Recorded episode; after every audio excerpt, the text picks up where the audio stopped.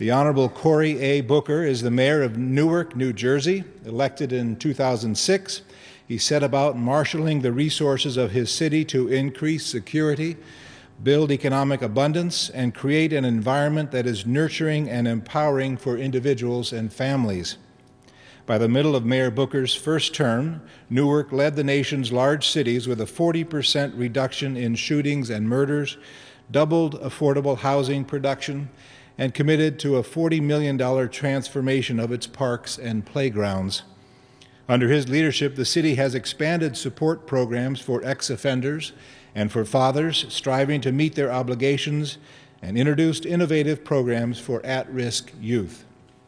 Before his election, he served as staff attorney for the Urban Justice Center and as Newark's Central Ward Councilman, where his work created the foundation for his leadership as mayor. He received a BA and an MA from Stanford University, a BA in Modern History from Oxford University, where he was a Rhodes Scholar, and a JD from Yale Law School. In today's presentation, he will provide insight into a challenge facing all urban communities: reclaiming and empowering at-risk youth. Ladies and gentlemen, please join me in welcoming to the Westminster Town Hall Forum, Mayor Cory Booker. Thank you very much. Thank you. I stand before you in a holy place, and I hope that you all in your silent meditations will pray for me and my city right now, because we are enduring something that you all know how to deal with a lot better than those of us on the East Coast, which is snow. So in the depth of this dark winter, I hope within this church there is an invincible spring, and that you all could send that warmth to my city. And I have been up since very early this morning commanding salt trucks and snow trucks, and then I realized I'm commanding all of this on the ground. I need to make sure that I can get into the air after my speech and land in the airport. So there's a lot of uncertainty right now, but I am very, very happy to be here and humbled that you all would ask me to come before you to share some of my insights. Because I've learned that every city has a particular genius. Every city has a deep reservoir of wisdom and strength. And that in no way should one city think that they are the teacher or the professor and the other the student. The reality is we're all in this journey together, learning from each other, growing from each other, and gaining from each other's experience. So today, I hope in our question and answers, we can dig down deeper into specific policy issues. But right now, I would like to hit you with some very important themes around this central issue of so-called at-risk youth. But more importantly, I think they are themes that are critical for any kind of urban transformation. And let me start with a lesson I was taught as an 19-year-old, working in East Palo Alto, California. If you know, Palo Alto, California is one of California's, and especially then in the 80s, one of California's greatest cities and highest quality of life. East Palo Alto was dealing with a lot of urban problems. And I was working in a summer program. I was there as a young football player at Stanford University, and spending my summer working out as much as I could in the gym and working with young people as much as I could in a community center where there were what many would call at-risk youth. And I remember at the end of this summer, I wanted to leave these young kids. I was assigned 12 of them, ages 6 to 12, and that was my sports team with other athletes who were working with their groups. I wanted to leave them with an inspiring word or two. And I remember that some sports psychologist had come through and talked to my high school team, where he did this experiment where he had everybody in my team raise their hands as high as they could, and we all did. And then he said, now raise your hand 3 inches higher. And inevitably, everybody just stretched a little bit more, stood on their tiptoes. And then he gave a wonderful talk about you can always do a little bit more. You can always go 3 inches more. So this was my lesson. And I pulled the 12 kids together and I said, look, guys, I want you to raise your hand as high as you can. And all the kids, it was the end of a long day, and said, no, man, that sounds stupid. Don't put, oh, man's got BO, put your hand down. Oh, this is terrible. And I am no great child psychologist, nor was I as in my teenage years, but I decided to reach for one of the more baser means of persuasion in human society, understanding that we all are rational market actors. I decided to bribe the young children, and I reached in my pocket and I pulled out a $5 bill, and I said, $5 to the kid who could raise his hand the highest. And immediately, these very well-motivated young people suddenly shot their hands into the air. Being the young budding capitalists that they were, they thrust their hands into space, comparing them to each other, beginning to look and smile, the tall ones parading over the shorter ones. And then suddenly, the shortest of them all, a young man named Robert, who was the youngest of them all, looked around at the kids, looked at them down. His face was all in the pout, and he was as cute as a young Emmanuel Lewis or young Gary Coleman, just the cutest little kid you could imagine. And I just wanted to hug him and hold him. He had a tough home life, and as he was looking more frustrated, I walked towards him, and then suddenly he turned around and started sprinting towards the door. And I'm like, oh, what did I do? And I ran after him, and I grabbed him from behind, picked him up. His little legs were kicking underneath him and struggling to help me. He goes, let me go, let me go. And I said, Robert, what is wrong? And he said you would give $5 to the kid who could raise his hand the highest, right? And I said, yeah, right. And he looked at the kids and looked back at me, and with a wisdom that betrayed his age, he said, well, I know a way to get to the roof. I gave him the $5. We all know the well-worn African parable. It takes a village to raise a child. But I actually like to flip that around. I believe it takes a child to raise a village. Our children are here to teach us. They're calling us, trying to inspire us to live up to the truth of who they are. Every child born to glorify and magnify the wonders of the universe, created in the image of God, calling to us every day to try to lead us as a community to higher ground. This is the challenge. I often talk in my community that our children call to our conscience every day because they recite words that we should live by. They say day after day after day, more than any of us adults do, that we are one nation, under God, indivisible, with liberty and justice for all. Those words are profound in meaning, but they have yet fully to take root in this young nation of America. And the question is will we follow that calling, embrace our children's genius, and pursue a world that not only reflects their genius, but nurtures it, strengthens it, emboldens it, so that they may lead us into our future? And so this, to me, is one of the most critical challenges. It is this understanding that all of our children not only have that potential, but that we, as stewards of their future, have an obligation to nurture it with all of our willingness to come together. Now, in Newark, we began with this understanding, but we knew that our children were geniuses, but we also had one other challenge to ultimately realize. You see, we knew that children did not exist in vacuums, and that if we did not address the issues facing families, that we would not be successful in addressing children. And we started looking at a whole array of issues, trying to follow our children and be there for them when they needed them, when they needed us most. We worked on every single aspect to look at the whole quality of life from a kid, from before they're born to literally till their 21st year. And we started finding things, the more we analyzed the problems, that jumped off of the page, that we were not being a community in unity, that we were letting cracks and fissures between us cause our children remarkable problems. One of the things we saw was just our children who did get in trouble. We were wondering. We went up to the youth house, literally taking visits to see what was going on. And when we found out when the children were released from the youth house, from incarceration, whether they were adjudicated or not, they most likely would come back. I went very recently to visit Rikers Island's youth facility out in New York, and I talked to the people who were there, some really heroic people who work hard every day, and I asked them, when was the last time you had a recidivism measure here in Rikers Island? And they said, well, the last study we did was very shocking. And I said, well, what did it say? It said, well, 80% of the kids that we release come back within 3 years. I said, 80%? We looked at our youth facilities in Newark and saw the same dramatic numbers.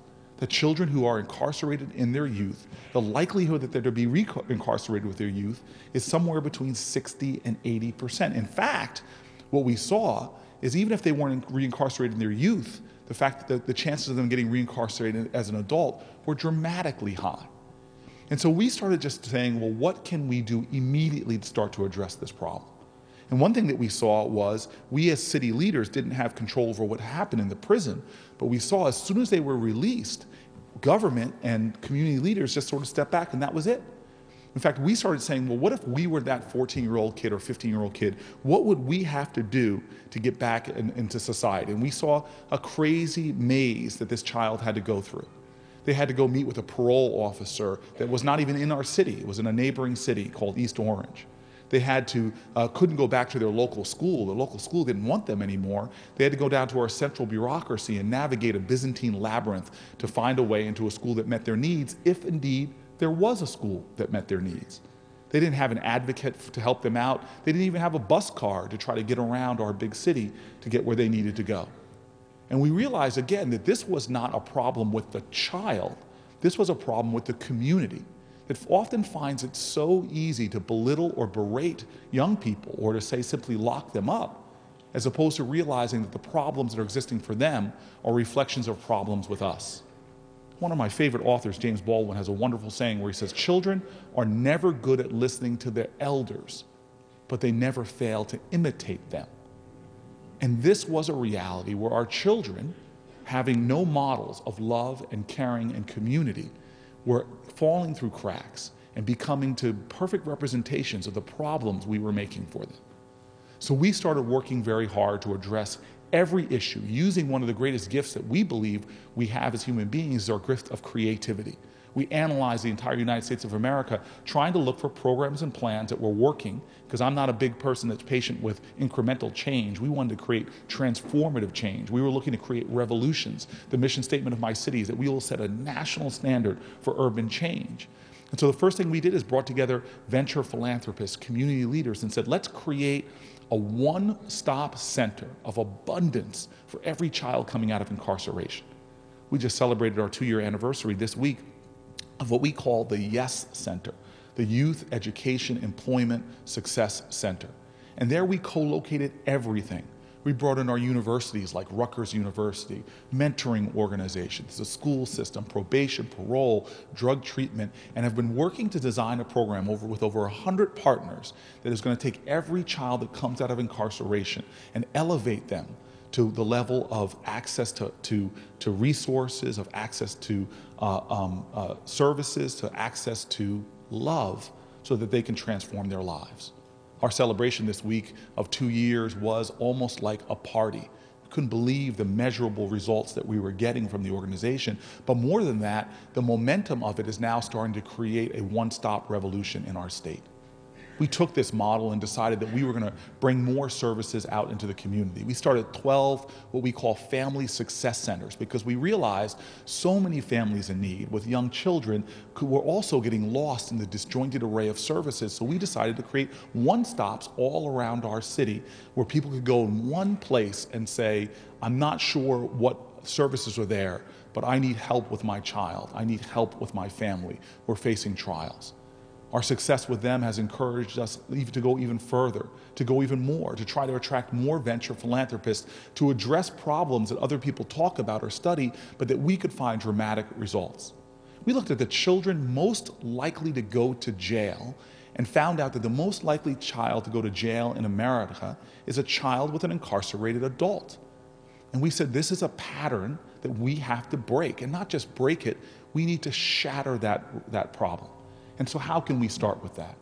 One of the things we realized is that there were so many single mothers with incarcerated spouses or spouses that were not involved with their lives because they got caught up in the criminal justice system. They had child support arrears growing higher and higher while they were in prison, and then they'd come out of prison and they wouldn't want anywhere near that woman because they couldn't find a job in the legitimate economy and didn't want to face somebody that they owed a lot of money to. We started talking to fellas that had come home, and we realized something that was true, that one of the most powerful visceral urges that a man has, no matter who you are, no matter what your educational, racial, socioeconomic background, a visceral passion for men is to be a good father, You want to be it. You may not know how to, but you want to. So we decided that we were going to take guys coming home from prison who were dads, who were fathers, and start a program to try to empower them to be the greatest fathers, to be dramatically involved in our children's lives. And what we found was, as soon as we pulled them together, is that we were starting to see the seeds of success. We decided to create a fraternity, and we called it Delta Alpha Delta Sigma. Guys like fraternities, and those of you who are now getting it, that's dads. And we called together our community, this idea of unifying Newark around common ends. We pulled together Men's Warehouse to donate suits to the fellas because, you know, in order to feel good, sometimes you do have to look good. And we started pulling together mentor dads, because I know on a day like this in New Jersey, and when I was a young kid, too young to go out and shovel driveways, I would be woken up by my father at 4 o'clock, 5 o'clock in the morning, shoveling the driveway because he was going to get to work no matter how many feet of snow were on the ground.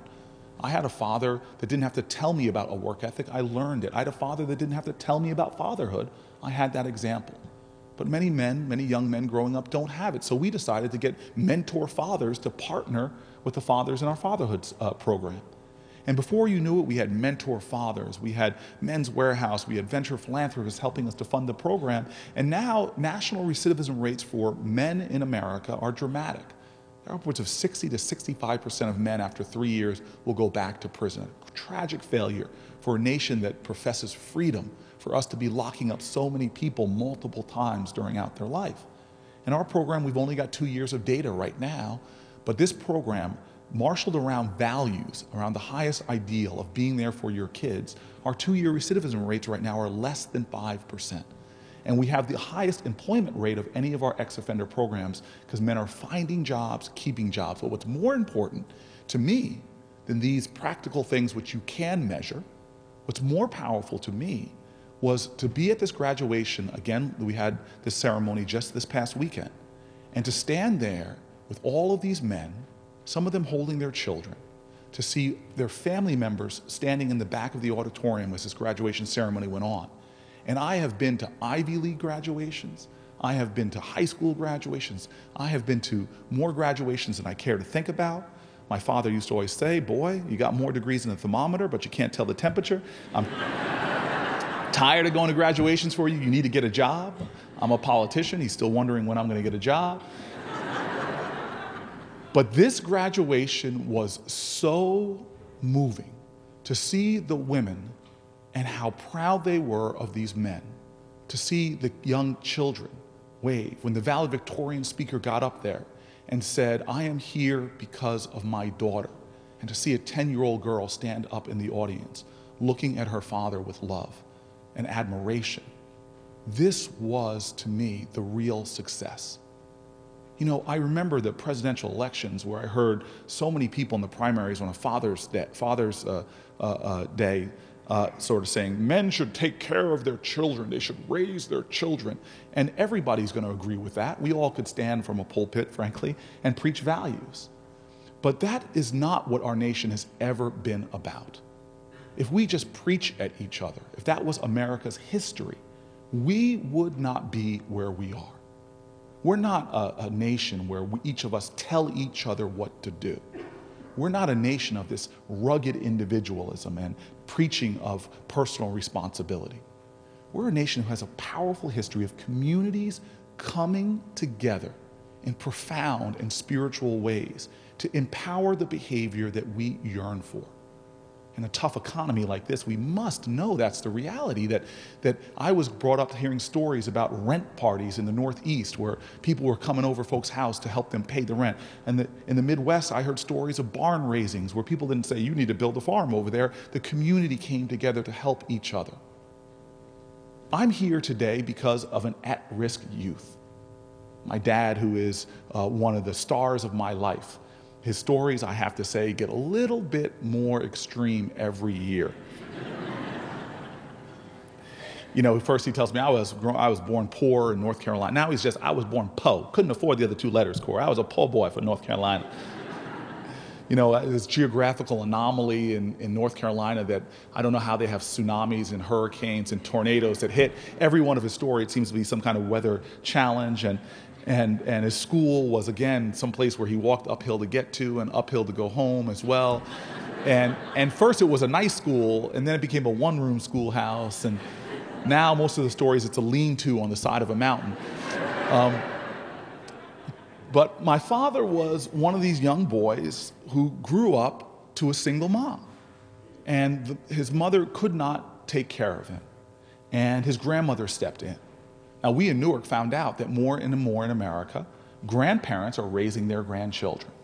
And in Newark, this percentage is about 10 or 11% of every one of our children, about 1 out of every 10, is being raised by a grandparent.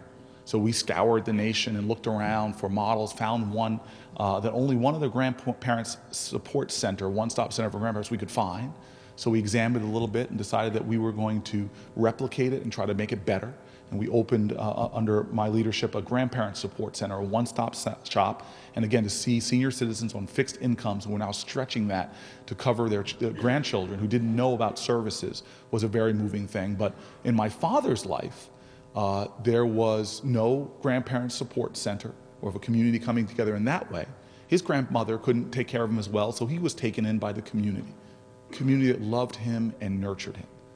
And eventually, they sent him to college. And my father tells stories about getting envelopes from just acquaintances with cash in it, people that knew he was going a hard way, helping him make his way through North Carolina Central University. My father said he came out of college in the early 60s, where he was involved with, as many people were in North Carolina that year, in sit-in movements, in the civil rights movements. He met my mom and married up, as I remind him all the time, a woman better than him. And they were in D.C. during the March on Washington.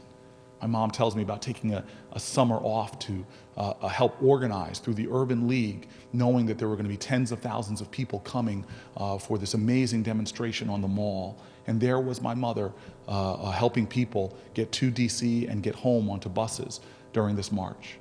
They were fighting battles of lore in my family. My father was the first salesman hired by numerous companies as an African-American. And when they went to move up to New Jersey, they weren't shown houses in white neighborhoods, had to get a white couple to pose as them to buy the house I eventually grew up in. And my mom and dad, interestingly, keep telling me that the white couple was this extraordinary nice couple that worked with them through the Fair Housing Council. And they were white, but their names were Mr. and Mrs. Brown. They didn't want me to forget that. And so imagine my life experience when I am with my dad. And he is with me in Brick Towers, some public housing projects that I lived in for close to a decade. And his son was engaged in the fight to transform a city. And Newark is a place of profound promise, of strong neighborhoods, of incredible people. I always say I have the privilege of serving with giants in the trenches of our democracy to try to make our democracy real and substantive and true. And so my father comes to this one neighborhood in Newark, which is not as strong as many of the others, and he's sitting with me in Brick Towers and looking out the window. And my father, with a sense of humor and joy in his life, and he believes that every day you have the greatest choice possible to choose your attitude. And he turned to me, and my father of bold optimism looks at me and he said, "I'm worried, son." And I said, "Why?" He goes, "I'm worried because I fear that in America today, a child growing up in my exact same circumstances, poor, minority, in a viciously segregated world, maybe not segregated de jure, but de facto, that is being raised not by his mom, but maybe his grandmother, that child has worse life outcomes and possibilities than I did being born under those circumstances in 1936. I felt when my father said that to me that he was damning my generation of Americans, that his generation that fought so many incredible battles, that sacrificed so much, that stood on the beaches of Normandy, that fought in the trenches of the civil rights movement, that advanced our democracy forward, that now in the twilight years of my father's life, he was actually worrying for the country that he was handing off to his son. This is not a reality that I accept. we must all be thinking to ourselves, not on our watch. We cannot have a nation bold and free if we do not address the greatest crisis in our country. I had a conversation once with Colin Powell after a smaller speech than this, where he talked about nuclear proliferation, the war in Iraq, where he talked about the threat of terrorism. And I said to him, what do you think the greatest threat to our democracy is in the next 50 years? And this man didn't even seem to think about the answer to the question. This great statesman, this great military leader, looked at me and said, the greatest threat to our nation right now, to our democracy in the next 50 years, is our inability to educate all of our children at equal and high levels. I've looked at McKinsey studies that show what our graduation rate, low graduation rates mean to our GDP, and how just raising them a bit could have powerful impacts for our economy. I've seen in tangible terms the difference it makes when we are there for our children. I now know how much money my city pays, tens and tens of millions of dollars, addressing the failures of our community, the failures of our society. But I also know on the flip side of that, I am thrilled as a student of our nation who's traveled coast to coast looking for ideas to bring to Newark, who's seen brilliance exhibited in my own city by courageous Americans that have created within Newark these islands of excellence. The challenge is not in America anymore of can we address the challenges facing our children? The question is do we have the collective will? Is this our national priority? Now, I love this. A friend of mine gave me before he left me in City Hall. I've now roped him back. I'm sort of like the Jersey Mafia. You cannot leave. But he gave me a little plaque, and he said to me, this is a quote from the Maasai tribe, if I pronounce it right, Kasarian and Ngira. And the quote basically is what two Maasai warriors will say to each other when they meet. The people charged with protecting the culture and the brilliance and the greatness of the Maasai, the warriors themselves, they focus on the most important thing, even in their very greetings to each other. And the greeting, that word, those two words I just said, translated into English, is actually a question. And the question they say every single day to them is, how are the children? Are our children the central focus that we have? It's not a matter of can we, it's a matter of will we. We have islands of excellence everywhere across this country. The highest performing public school in all of the county in which Newark is, which is a wealthy county in America, one of the wealthier counties in our country, the highest performing school is a Newark public school. We have islands of excellence in this nation. There's not an issue, not a problem that some innovator, that some idealist, that some trench warrior has not figured out how to get accomplished. The question is, where are we? And I'll leave you with that point. I lived in Brick Towers, which was one of the greatest communities a person could hope for. I was living in a community of love, in a community of consistency, in a determined people that were facing the worst housing conditions you can imagine. Heat and hot water were intermittent. Elevators didn't work, but this was a group of people that taught me more probably in the years that I lived there than I learned in my undergraduate and graduate work in these fancy universities. As my mama used to always tell me, boy, you can learn more from a woman on the fifth floor of the projects than you ever can from one of these fancy professors. And I found out the real way that she was right. And I remember that there were some kids hanging out in the lobby of Brick Towers. And my tenant president, when she met me first, the first thing she said to me is, you want to try to make a difference here? I was a Yale law student at the time. I said, yeah. She goes, well, tell me what you see around you. And she said, well, I told her in response to that, what do I see? She goes, yeah, tell me exactly what you see. I said, okay, I see the high-rise projects. I see graffiti. I described the neighborhood. And she said, boy, you can never help me in this building. I go, what do you mean? She goes, you need to understand something. The world you see outside of you is a reflection of what you have inside of you. If you're one of those people who only sees problems and darkness and despair, that's all you'll ever see, that's all there'll ever be. But if you're one of those people who sees hope and opportunity and love, even in the face of God, then you can be someone who works with me and makes a change. And so I try every day to see through Miss Jones's eyes. I try every day to do like Emerson called us to be, to see with eyes of angels. And here I remember walking into this lobby, and I started seeing day after day these kids that were hanging out in my lobby. They went to a local high school. Occasionally I walked in there and I felt sort of sensed a whiff of something I hadn't smelled since a college fraternity dorm room. And I said, you know what, God's putting these folks right in front of my face. Let me get more involved. It's obviously something's going on here. And I started taking them out to the movies, to dinner. I started realizing that they were a little bit further into the narcotics trade than I had imagined. So I brought friends of mine who had formerly been drug dealers, turned around their lives, to tell them the dangers and the perils.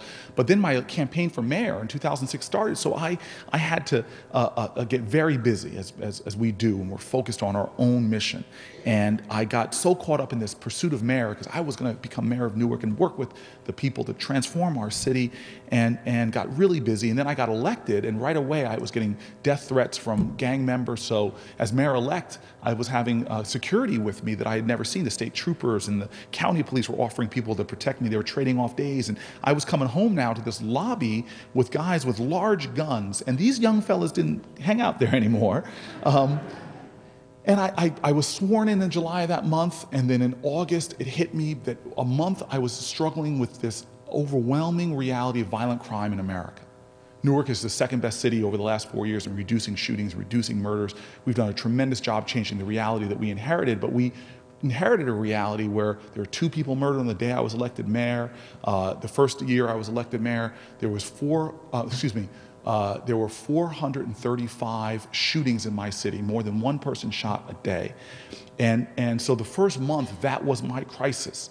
And I remember getting to a shooting scene once, seeing a body covered, and turning around to talk to some folks and sort of minister to them in the community, telling them that this will not last.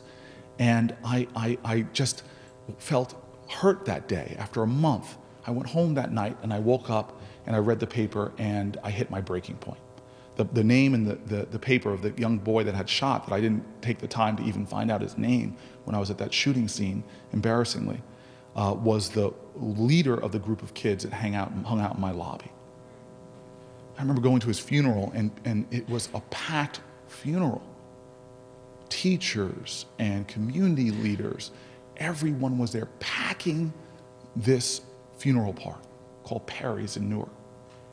And I remember just standing there in just stoic silence, watching, just in a rote way, shaking people's hands, perfunctorily getting through what I had to get through. And then I went back to this office, the mayor's office. I hadn't even gotten comfortable in it yet. It's an office where so many great leaders in America's third oldest city had sat.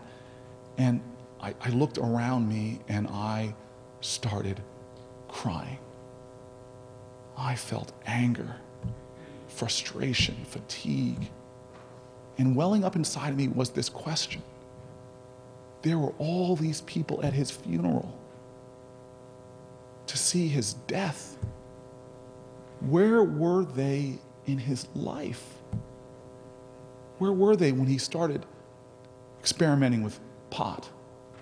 Where were they when his mother was struggling to raise him as a single mom? Where were they when he started failing in school? Where were they? Where was I? What was I doing? That day, it had been a while, I decided that I was going to live the change that I wanted to see in the world. That day, I became a mentor for 3 very tough young men. That day, I decided that I was going to try to live my life as the example of the world I wanted to see. That day, I decided that I was going to swear an oath to my nation. I say it every day, don't I? The Pledge of Allegiance, the Star-Spangled Banner. But how much do I love my country? Do I love it as much as the people that stood on the beaches of Normandy? Do I love it as much as the people that were down south registering people to vote, like Goodwin and Cheney and Schwerner, knowing that those acts could have you dead in a swamp? How much do I love my country? Has this nation become a spectator sport where we think democracy is just that, a spectator sport, where we sit on the sidelines and watch TV, Fox News or MSNBC in a state of sedentary agitation, get all upset about what we're seeing? If you're like me, sometimes you throw your shoe at the TV, you're so mad. Or am I going to realize that this democracy is a participatory endeavor, that you've got to get into the arena? But you can't talk about change. You can't wait for the president to bring it or your governor or your mayor, that you've got to get in there. There's a child that needs you today. There are 2.5 million kids on a waiting list right now in America. And that's just one program, Big Brothers and Big Sisters. There's a phenomenal mentoring group right here. They've got a waiting list too. 4 hours a month in Big Brothers and Big Sisters, that's all it takes. It's about the amount of time that people spend watching The Jersey Shore, and I know there's somebody in this room that watches that show. 4 hours a month to change America. We are a nation that generation after generation has come together. And why is it that I feel more now than I have in a while that we're pulling each other apart? We have the ability to transform. And I end with these words. It was at the end of a book by the author I mentioned before, James Baldwin, where he called to the conscience of a country in the 1960s at a time that the nation was feared to be pulling apart. Cities were beginning to explode. Racial lines seemed to be getting deeper. And he wrote at the end of one of my favorite books by this author called The Fire Next Time, these words that I paraphrase. He said, "I know what I'm asking you now is impossible. But in today's day and age, the impossible is the least we can demand. For one is, after all, emboldened by the spectacle of human history in general and Negro history in particular, for it testifies to nothing less than the perpetual achievement of the impossible. And now, if we, and by we I mean the truly conscious blacks and the truly conscious whites, if we come together as lovers and insist upon and demand the consciousness of us others, we may be able to end this nightmare and remake the world. And if we don't, we're destined to recreate the Bible prophecy made real in the Negro spiritual. God gave Noah the rainbow sign, no more water, the fire next time." I want to tell you, I have faith in my nation. We are Americans, and the fire will burn. And it will not be cities exploding in racial divisiveness and violence and concentrated poverty. The fire that will burn in our generation must be and will be the torch of hope, of peace, of strength, of prosperity. It will be the very torch held by the Lady Liberty in New York Harbor. This is not just a possibility. This I believe to be our destiny. Thank you. Newark, New Jersey Mayor Cory Booker speaking last week at the Westminster Town Hall Forum at Westminster Presbyterian in downtown Minneapolis. After his speech, Booker took some questions from the audience with Westminster Senior Pastor Tim Hart Anderson moderating. We live here in Minneapolis where the achievement gap between African-American students in high school and Euro-American students is one of the greatest, the highest gaps in the country. What do you suggest to us to do about that in our city? So going back to the theme of that, we are in a wonderful point in America where we don't have to reinvent things. There are wonderful models of where the achievement gap has been closed. And we talked about one in your office earlier. Jeffrey Canada had started some charter schools in his area of New York. And through longitudinal studies, they've eviscerated the achievement gap along racial lines and socioeconomic status lines. And I'm not a big, I have no philosophy of education. I don't abide by charters or choice or traditional public schools or magnet schools or home schools. I'm just a believer in results. And where the results are working, and Newark has schools that are traditional public schools, magnet schools, charter schools, those schools we should expand, we should learn from, we should let them become viral and infect the failing schools and take on those practices. So I challenge you here in this room, all of us, to be sort of exponents of progress, not of philosophy. And where you see models, look a little deeper and, well, what is this school doing that others don't? And I'll give you one simple example of something I adhere to. I grew up in a public school system that time was the constant and achievement was the variable. And so we were so rigorous in our adherence to time that if a snow day happened, the recurring theme right now for me, guys, if a snow day happened, they would add another day on, even if we were just sitting in the auditorium watching reruns of The Little Rascals. And I'm telling you, that's what we did in the small, amazing elementary school that I grew up in. So achievement then would be the variable. What I see in the high-performing schools in Newark is they have achievement as the constant and time as the variable. And so the kids in some of our most successful schools go to schools longer school days. They have Saturday math academies for kids that are not doing well. They go to school for longer school years. And guess what? They get tremendous results. Now, the rest of the globe is far ahead of us on this. I'm going to tell you right now. From Asia to Europe, they are educating their kids with far more hours spent on the tasks that are important. And this goes to the Colin Powell point. If we're competing with those countries in the future and our population is falling behind because of our practices, something has to shift and change. And let me say one thing controversial, because I don't want us all to think we all agree. As Lincoln said, too much agreement kills a conversation. I think that we have to stop paying teachers like hourly wage workers. They are not.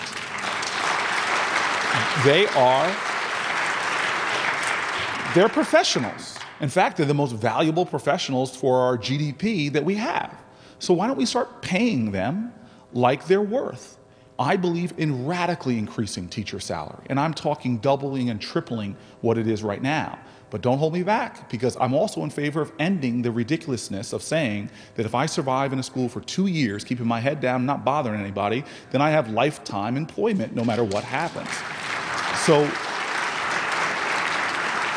So I think if we could pay teachers for based upon incentive with 21st century standards, not just test scores, but we have very good ways now of judging the performance of kids and how they're excelling, that we should begin to pay the profession what it's worth and demand from them, like young lawyers who are coming out of law school who stay until the work's done. They don't look at their contract and say, my contract says I can leave at 3:05. They say, I stay until the job gets done.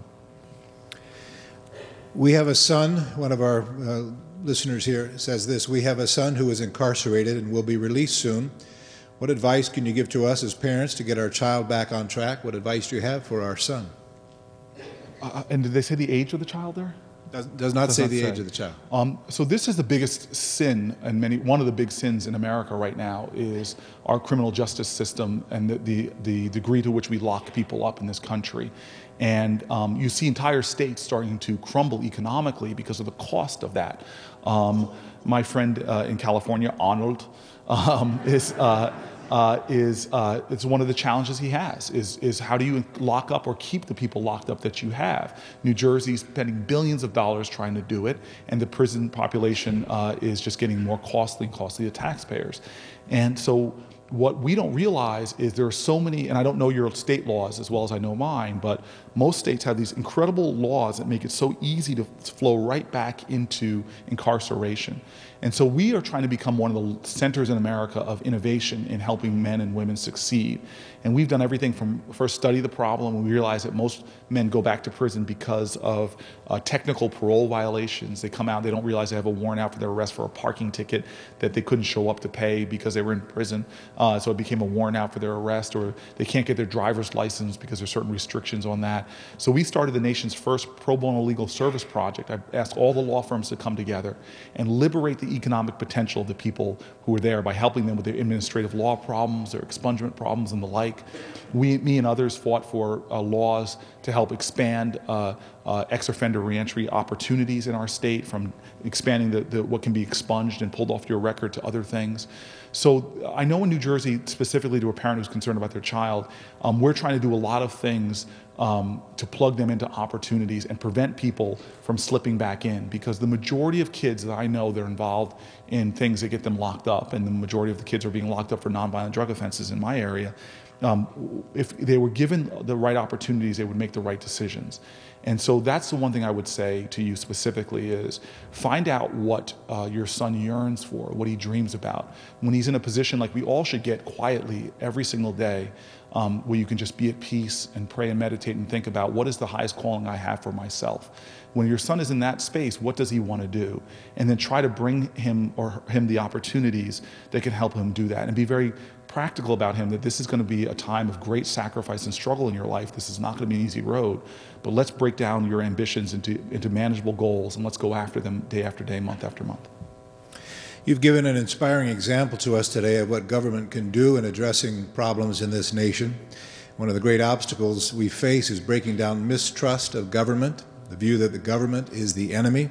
How do those of us who see the potential of government to enable change persuade the others that government is not the enemy, but it's us?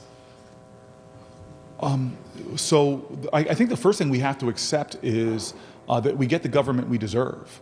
And our government is always a reflection of the people. And to try to separate, I mean, divisive thinking is what is going to hurt America. It's interesting, people forget that the hallmark of our nation is three Latin utterances, e pluribus unum. And so our government isn't some alien thing far away. It is us. And we are in a democracy. And so this gets back to, again, these fundamental core principles that I have that I try to govern my life, and I have slips in integrity every day like we all do, but I try to govern my life, and this is one of the great things I try to think consciously every single day, is that we all have a choice in every moment. This moment right now, we have a choice. We can either accept things as they are or take responsibility for changing them. And so I want to always be one of those people that's taking responsibilities for changing them. I did not, my career, I did not want to be in government. And I had the same cynicism about politics. My heroes, if you walk into the mayor's office, you see Gandhi, you see King, you see three civil rights marchers pinned against a wall by a fire hose. On my desk is Harriet Tubman. None of these folks were political leaders, and I had a lot of suspicion growing up. And I do believe this is a balanced universe. The energy you send out, you draw to you. So I hated those politicians, and dear God, I became one. But I said that I was going to live a purpose-driven life and always stray true to my purpose and not look at positions. And so I came to a crossroads in my life where I saw that the government in Newark, in my opinion, was hurting dramatically the things that could happen there.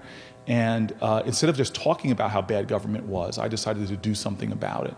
So to the people that are cynical about government, I say, if you surrender that and just criticize it or say, I hate government, therefore I'm just going to try to reduce it and push it away, I think you're missing your responsibility as an American in this democracy.